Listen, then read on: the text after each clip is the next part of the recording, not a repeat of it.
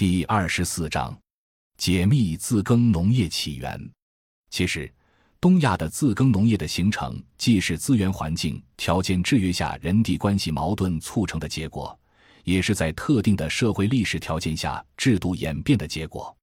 可以说，围绕着自耕农业的起源，自然环境禀赋和经济社会制度相互作用，有时候互为因果。离开对制度演进及其作用的认识。我们也不可能对自耕农业的起源有全面准确的认识。与其他地区，特别是欧美的农业生产方式与形态相比，我们认为东亚的自耕农业在起源上与以下制度紧密相关：一、亚细亚的社会形态与结构。在社会形态与结构上，东亚社会，特别是中国，不同于西方的地方在于，一方面它没有或不是西方那种典型的封建制度。而是另外一种成熟与悠久的制度体系。一些学者将其概括为亚细亚的社会形态与结构。在这种社会中，土地不是封建主的，没有也不可能高度集中，所有权流转兼并是经常的，一直都是变动的。同时，人与人没有欧洲中世纪那种强烈的依附关系，资源特别是土地倾向于在耕作者之间均衡分配，为此形成了“耕者有其田”这样的或类似的生产资料所有制。社会生活中更多的是农民个体与国家或政府之间的关系，而不是森严的等级关系。农民种地纳税，承担徭役与兵差；国家或政府承担救灾、司法、水利、防御等方面的职能，由此形成一种稳态的社会形态和结构。这是历史长期演变的结果，除非某个政府治理失效、官员腐败、税负超重。另一方面，它没有也不会有西方近五百年来殖民扩张与侵略的历史，进而不可能产生西方那种现代化的社会形态和结构，包括治理结构。整体上看，东亚社会不可能通过侵占殖民地、转移过多人口去化解或缓解人地关系紧张的问题，不可能在宗主国形成有相对规模的农业形态，更不可能有殖民地以形成大规模的农业形态。仅有的日本军国主义扩张也被证明是失败的。这样的社会基础与历史条件决定着在农业生产上必然形成，并一定要延续自耕农这种生产方式。但是，其他东亚国家不同于中国的地方在于他们的晚熟且时间短。毕竟，他们都是中国传统农耕文化的拓展区，文化乃至人口都是由中国逐步传播或迁徙过去的。以日本为例。到中国的秦汉时期，他们才开始进入稻作文明时代，才开始脱离母系氏族，进入阶级社会。到中国的隋唐时期，他们才开始大化革新，类似于中国的商鞅变法。故而，虽然客观的自然与社会条件决定着他们的农业生产方式必然自耕农化，但是比起中国来，他们要晚得多，同时变化起伏不如中国大。比如。十七世纪后半期，小农生产模式逐步确立，即以单婚小家族为劳动单位，依靠人力农具，采取多施肥、多劳动的方式耕种零系错圃形态的农地。幕府、大明实行小农维持政策，以稻作为中心的农业经营得到了稳固和加强。小农经营将提高单位面积产量作为农业经营的重心，具体表现为一年两熟制的扩大。肥料的多用、农具的改良三个方面，耕地狭小和小规模家族劳动是江户时期农业经营的显著特征。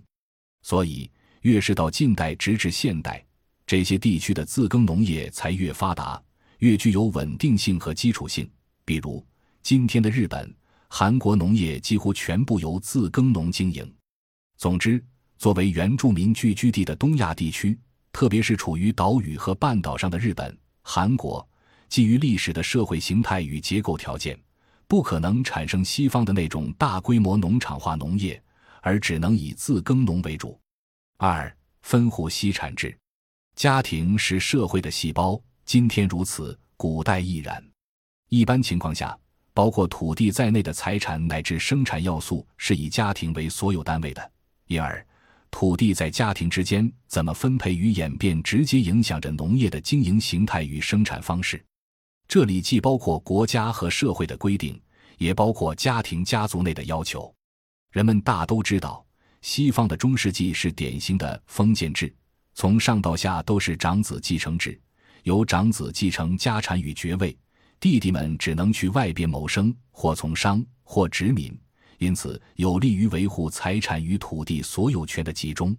不过，在东亚原住民社会中，日本是长子继承制，只有长子才拥有继承家业和家长地位的权利，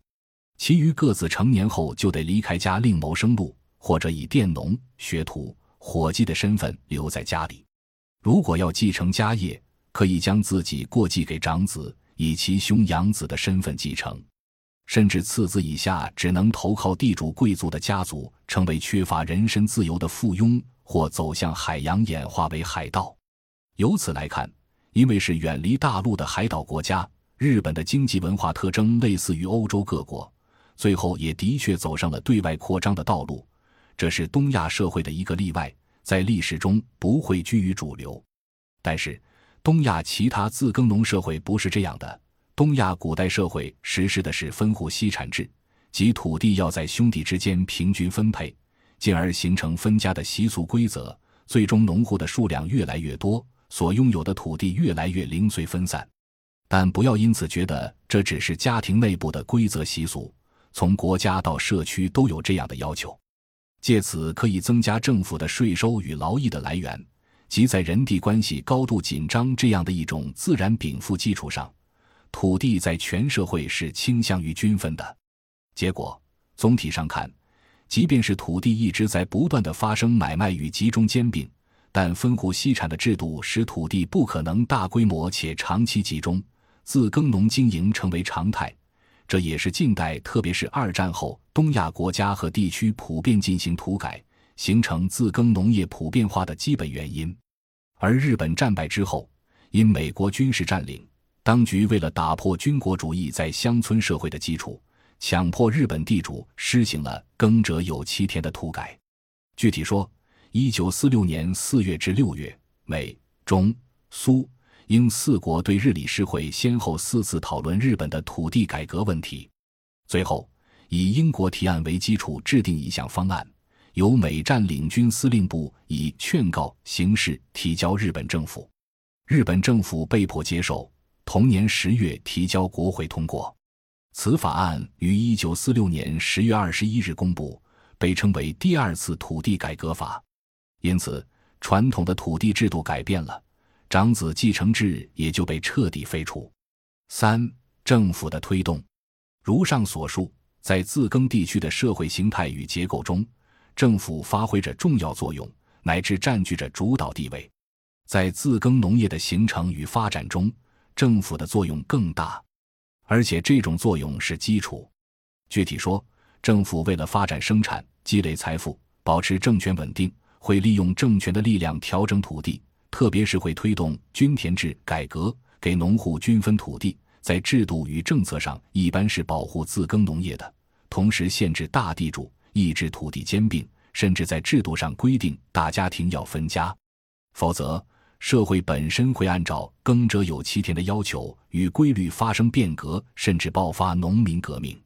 因为自耕农国家及其政府和人民没有别的财富来源。不可能对外掠夺与侵略，只能选择内向的均衡化调整，也只能通过均分土地、发展自耕农业，以精耕细作、提高单产来缓解人口压力，满足人们的生存需要。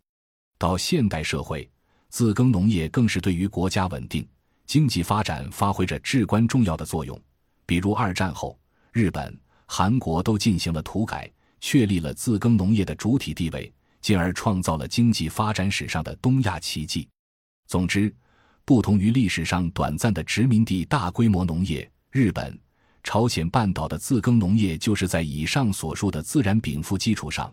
由人地关系紧张的国情矛盾促成，在社会历史的演进变革中逐渐形成的一种农业生产方式，符合自身的历史特点和居民需要，具有合理性和必然性，进而。自耕农业形成并发展成为一种精耕细作、具有可持续性、多样化、传承数千年而不衰的农业生产方式，并延续至今。第二次世界大战后，更是纷纷进行土地改革。在韩国也同样，首先是在美国军政府的控制下，把日本所占有的土地分给了农民，而后由政府在一九五零年至一九五二年进行了进一步的改革。和日本一样，限定农场面积不得超过四十五亩。总的结果是，电耕土地从百分之六十减缩到百分之十五，同样确立了以小字耕农为主体的农业经济，基本终结了之前的地主经济。所以，即便具体的自耕农个体在历史上生生死死，包括千年田换八百主，百年田地转三家，耕地没有永远固定的所有者。但作为一种农业生产方式的自耕农本身延续下来了，一直到今天都是东亚农业生产中最主要的形态，进而对于维持社会政治的稳定、保障与改善民生、促进经济的迅猛发展发挥着压舱石的作用。这也是日本战后能迅速恢复经济并再次崛起，以及韩国成为亚洲四小龙之一的重要原因。当然。我们在这里重点讨论的是其对生态转型和农业可持续发展的意义。感谢您的收听，本集已经播讲完毕。喜欢请订阅专辑，关注主播主页，更多精彩内容等着你。